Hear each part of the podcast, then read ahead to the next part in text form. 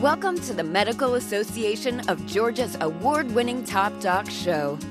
With more than 8,000 members who care for patients in every specialty and practice setting, MAG is the leading voice for physicians in Georgia. Go to mag.org to join MAG if you're a physician in Georgia. And thanks to Alliant Health Solutions for its support as a sponsor. Hello, everybody, and welcome to another edition of Top Docs. I'm your host and MAG CEO, Donald Palmisano. Today's show is going to discuss sickle cell disease and the not for profit Be the Match bone marrow donation program. The Be the Match registry includes more than 20 million potential donors and nearly 300,000 cord blood units. Keep in mind that that is still not enough to meet the needs of every sickle cell patient. It is my honor to introduce Dr. Staci Arnold, who is a pediatric hematologist oncologist at Children's Healthcare of Atlanta. Dr. Arnold will explain some of the key steps that physicians can take to ensure that every patient receives the transplant that they need. Dr. Arnold, thank you for joining us this morning. Thank you for having me. So, can you explain uh, to our audience uh, a little bit about Be the Match? Of course. So, as you alluded to, Be the Match is part of the National Marrow Donor Program. It's our national registry for individuals who are willing to donate bone marrow to individuals who desperately need it, whether that's for blood disorders like sickle cell or even other chronic illnesses, as well as cancers, including leukemia. So, uh, can you explain to our audience, because uh, some of our audience are, are non physicians, uh, sure. what is sickle cell disease and who does it affect? Yes, so sickle cell is a genetic disorder, which means it's inherited from parents to children. Um, and the disorder is plagued by chronic complications, including pain, which is known to be the hallmark of the disease.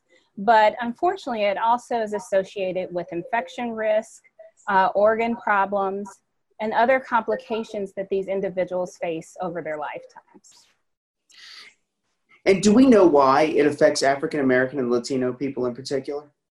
Yes, well, uh, we believe that sickle cell originated as an evolutionary uh, benefit. Um, if you actually overlay nations where malaria and other blood disorders exist, um, two regions where sickle cell uh, is prominent, they actually almost exactly line up.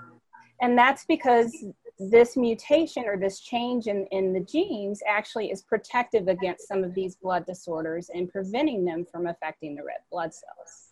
Unfortunately, though, that, that mutation also results in some of the other complications that I mentioned. Okay. And then uh, can you address some of the misperceptions or stigmas that are sometimes associated with sickle cell disease? Sure. You know, there actually has been research into stigma associated with sickle cell. And unfortunately, much of that research hasn't really gotten at the why, um, but it's at least tried to tease out that it does exist um, and how to change it and impact it. I believe stigma often happens when people don't know or don't understand and, and at times fear things. And I think this is part of our outreach is to help people better understand sickle cell and better know who it affects and why it affects the individuals that they do. I think also because this disease is largely a disease of people of color and mainly African Americans, that unfortunately, as we're hearing in the conversations around the world today, racism and prejudices that have persisted over the centuries also play into that. Um, and last but not least, um, when you're dealing with an illness that has chronic pain as an association, and we treat chronic pain with a number of different medications and modalities, including opiates, um, the opiate use also has come with an association with stigma, especially in this country, you know, from our years of just say no to even now with the opiate epidemic. And those things get associated. And unfortunately, our patients feel that stigma. And what we're trying to do is make sure that people know and understand and, and appreciate individuals with sickle cell disease as human beings um, and not their disease. Yeah, well, I can tell you the last uh, probably seven years or so, um, we have dealt with a lot of legislation uh, down at the Capitol directed at opioids and uh, the impact. And sometimes people don't realize uh, the legislators who, who are trying to make the right decisions some of the consequences that happen because of stringent laws that they're trying to pass. Mm-hmm. And I mean, there were times where um, there were bills out there that were trying to put doctors in jail for not checking a prescription drug monitoring program, you know, and, and so what people are realizing, and I think the pendulum is starting to shift the other way, that where everybody was saying, get everybody off of opioids, now there's an understanding, wait, people, some people need to be on opioids. So we got to be careful on how those laws get structured. So thank you for bringing that up because it's, it's, it's an important message to get out there, especially to some of the legislators. No, I definitely agree. You know, I think many legislators are, are well intended, um, and sometimes the, the legislation that is put in place actually ends up doing harm where there was intent of doing good. And, and that's where we as advocates um, can educate not only the lay public, but our government officials as well. So, uh, what are some of the diseases? Uh, mo- let me ask you this. So, with, with sickle cell, um, what are some of the most common complications? Sure. So, the one that most people know and most people see most frequently is pain. Um, mm-hmm. But individuals with sickle cell disease can also have problems with their vision. They can have kidney problems. They're at risk of stroke at early ages. Uh, they're also at risk of a whole host of end organ complications related to the fact that these red blood cells actually sickle and damage the blood vessels throughout the body in whichever organs they touch or face. Okay. And then, uh, so how do you manage uh, a sickle cell patient? Sure. So we try and manage them in order to prevent some of these complications.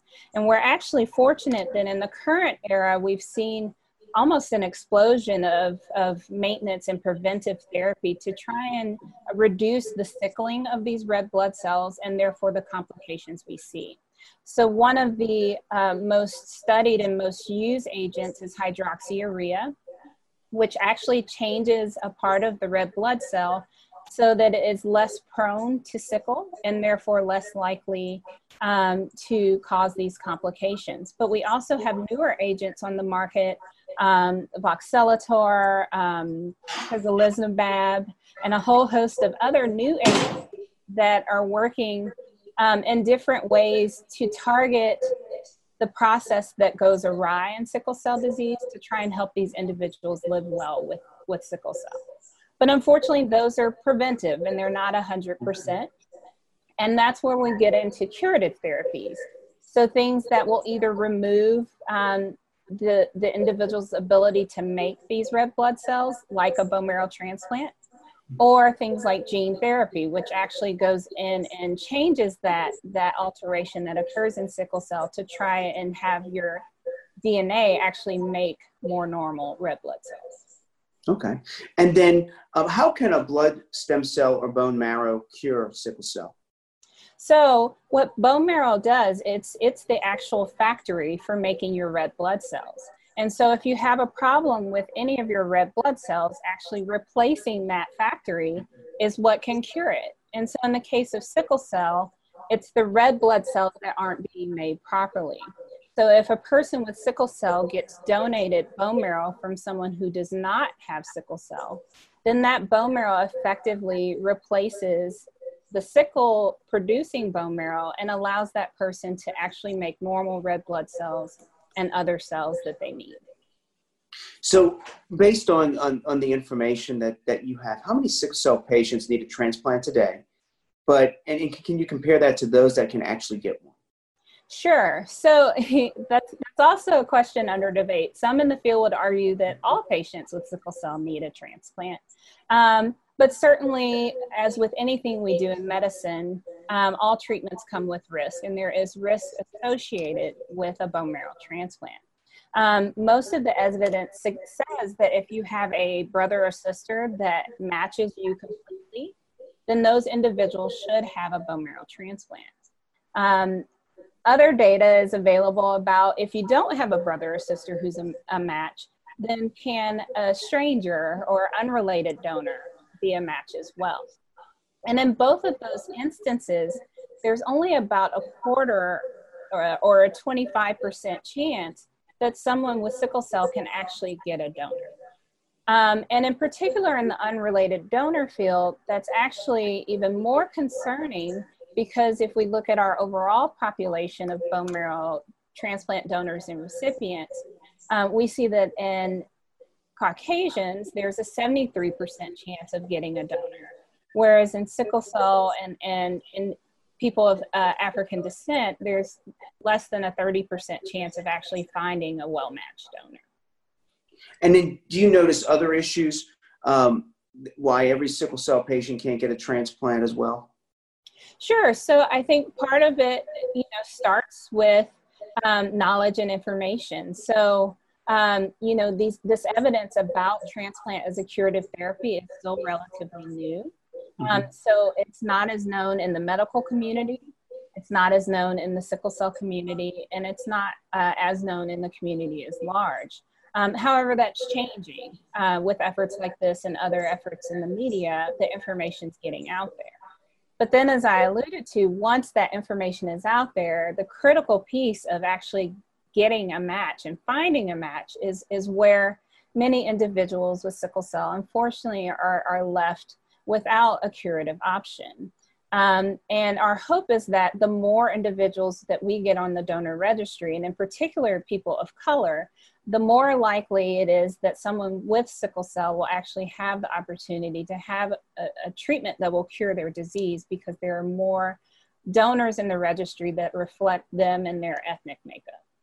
Okay. And then uh, why has it been so hard for African Americans to find a match on the registry?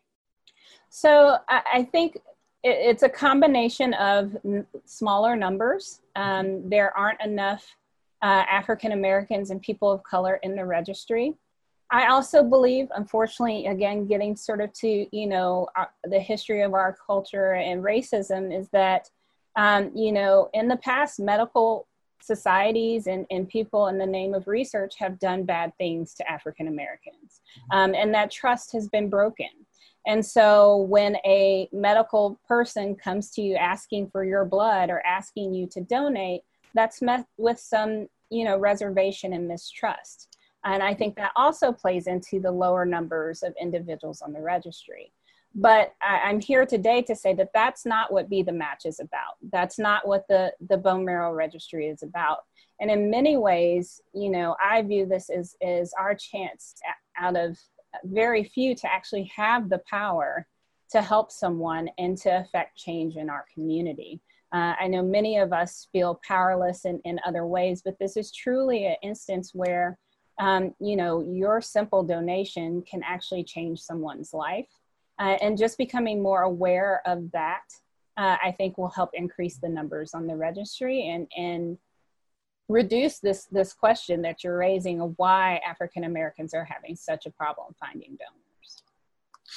And then can you talk about the, the bone marrow donation process? Sure. So um, in order to be a bone marrow donor, first, first you have to be on the registry. And today it's actually even simpler than when I signed up for the registry.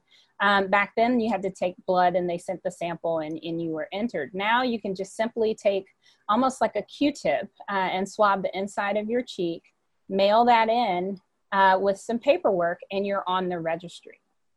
And once you're on the registry, if you're fortunate enough to be matched with someone who needs your bone marrow, you'll be contacted by Be the Match.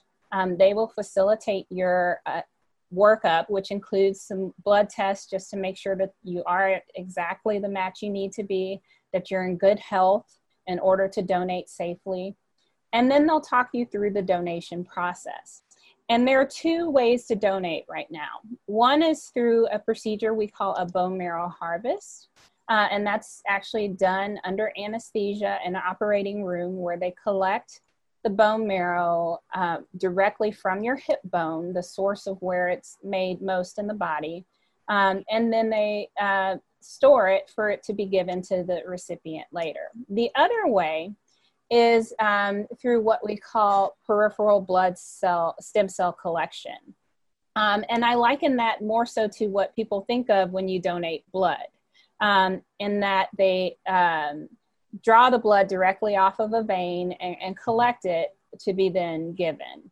Um, the only difference from a blood donor is that in this case, you, you have to have medication um, for a short period of time that actually makes those bone marrow cells readily available in your bloodstream so that when they draw that blood off, they actually have the, the bone marrow cells they need in order to give to the person who needs them. So I, I had an opportunity to go through the website. Mm-hmm. And it is it is has a lot of information and it's it's very well done, very easy to navigate. So one of the things I noticed on there is that um, obviously there um, there was a focus on people donating bone marrow and getting in the registry that were between 18 and 44 years old. Yes. And then uh, 46 to 60 um, was hey you know we were interested, uh, but there's going to be some. So so can you help explain well really to me and the audience uh, what why the age difference and and sure. is there importance for that? Sure. So uh, what we know from bone marrow transplant is that the healthier you are as both donor and recipient, the better the outcomes. Um, and you're more than likely to be healthy if you're younger. Um, and so that influences some of our donor practices in that regard. Of course, also you have to be an adult. We can't take donations from, from teenagers um, or younger teenagers. So that's why we really are encouraging um, young, healthy, active individuals um, to be a part of the registry. But as you said, you know, if you're 46 and you just heard about the registry through this, you know, podcast, then you still have an opportunity to sign up. And that doesn't mean that you can't donate at 46 right. or 50 or, you know, 60. But that just means that, um, you know, if we are presented with, you know, an ideal situation where we have a number of possible donors for someone, right. um, then we would uh, pick based on the age and the health of the donor to try and provide the person receiving the bone marrow the best opportunity at a cure and a good outcome. No, and, and again, I, I don't want it, uh, our listeners to think that I'm, I'm, I'm you know, just focused on 18 to 44. It's we want everybody to to right. get on the registry to donate. Right. Um, so please do and, and, and take advantage of, of, of the situation because we've got to make sure that um, that, that that people have access to donors. So, yeah, so you're exactly don't, don't right. No, and it and it may be a circumstance where someone just has one donor that's a match, and that person's 59 we want you you know? right. Um, and so uh, we certainly encourage though and we really want our younger uh, population to know about it and especially I, I think in young adults um, who may have more reservations about health healthcare or less contact with the healthcare system. Um, that's another reason why we really are sort of pushing and encouraging that group um, because they just may not have experienced the healthcare system like some older adults have yet. So, so uh, for our audience, how can people join the registry? Sure. So it's as easy as going to the website site bethematchatl.org. Um, on there, um, there's a link that says how to join. Um, and they will send you the swab kit that I mentioned. Um, they'll mail it to you with a return envelope, so it's really easy. Um, and they give you detailed instructions on how to take the swab inside your cheek and collect the cells that they need to know what your type is and whether or not you're a match. And and I should highlight, um, you know, many people when they think of donation, they think of our organ donation system, right. which is actually very different from our bone marrow donation system. Um, the organ donation system relies on knowing your blood type Whereas uh, with bone marrow donation, we have to get these cells so that we actually know the specific type on the cells and match at a, a, very detailed level to make sure that that we're giving the best possible option. Um, and so that's what doing that swab kit at home does is it gives us that information. You put the swabs back in the envelope, you send it back, and then you'll receive a follow-up in email from be the match saying that you're officially on the registry. They will periodically check in with you just to make sure your phone number and contact information is up to date. But it's really that easy. It's just going to the website, clicking a button, filling out your information so that they can send you the the the swab kit, and then that's it. So, what other? Because again, I was on the website. Can you tell our audience what other resources uh, are available on on the website? Yes, there's actually a whole host of resources on the website, um, not only for patients, but even for us as clinicians um, to tell us about things related to either patients as they're going to transplant or how to manage patients after they've received one. Uh, for individuals uh, who are interested in being a donor, there's a lot of information about how to donate, what the donation process is, some of the things we've highlighted on this call, as well as a good host of information of what your donation does and who it helps and how it helps. Um, and that's then the third area where the website is helpful. It also has information about the different diseases that actually bone marrow can treat and cure. Um, and within some of that information, um, there's also opportunity for resources for donors and recipients um, to help facilitate the process. Um, so all of that is nicely housed on Be the Match um, and very easy to find. Um, I, I, haven't gone to the website and sort of look for a question that I haven't been able to answer uh, with the website. So is uh, let me take you a little bit more local to the Atlanta area. Sure. Um, is Be the Match doing anything in particular in the Atlanta area? So yes, um, you know, as I said, we're we're um, really trying to move the needle for people of color and African Americans in particular to ensure that they have opportunity um, to have a donor. And so Be the Match has invested their time and their resources in the Be the Match Atlanta campaign to really try and increase uh, the number of African Americans and people of color in the registry. And so it's a multimodal event. You may have seen commercials on TV, you may hear things on the news. Um, it's also what we call Cheek Week. Um, and so we're promoting, um, you know, the process in essence of how you can become a donor and that swab of the cheek so that we can really try and recruit and inform uh, individuals. And we will have more uh, initiatives and outreaches in the community. Obviously, COVID has somewhat altered yeah. how we're doing that outreach, um, but nonetheless, uh, you know, we still feel that even in our time, it's very important that we're, we're still taking care of each other. And this is one of our ways that we can actually help our neighbors and our, our friends and family is by becoming a bone marrow donor. Right. So, uh, can you suggest any other good resources for our audience? Sure. I mean, obviously, I can't, uh, you know, uh, talk about Be the Match uh, enough, um, but the website be the bethematch.org or be the bethematchatl.org. Um, there's also a whole host of, of resources on the internet. Um, um, Be the Match, I think, has the best videos about right. the donation process, but there are um, uh, uh, resources on the internet in terms of um, becoming a bone marrow donor. You can also look at websites for our main societies, so the American Society of Hematology and others, which have more detailed information about um, bone marrow transplant and being a bone marrow donor.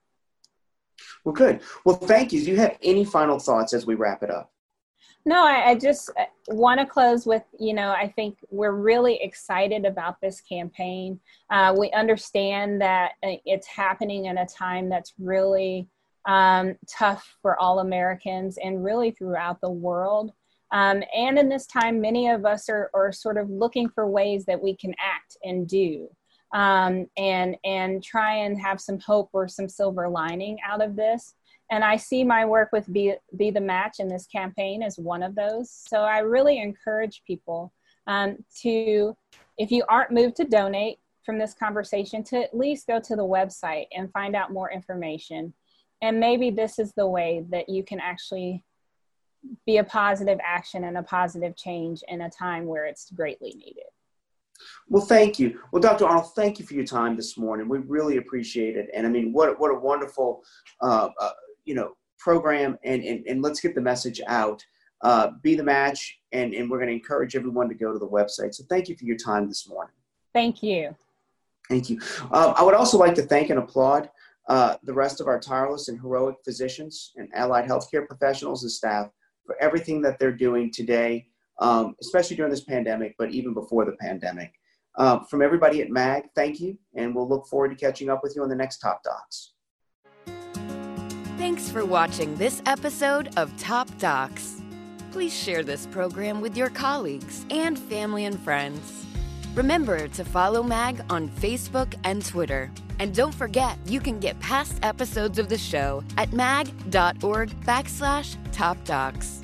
From everybody at MAG, We look forward to catching up with you on our next episode of Top Docs.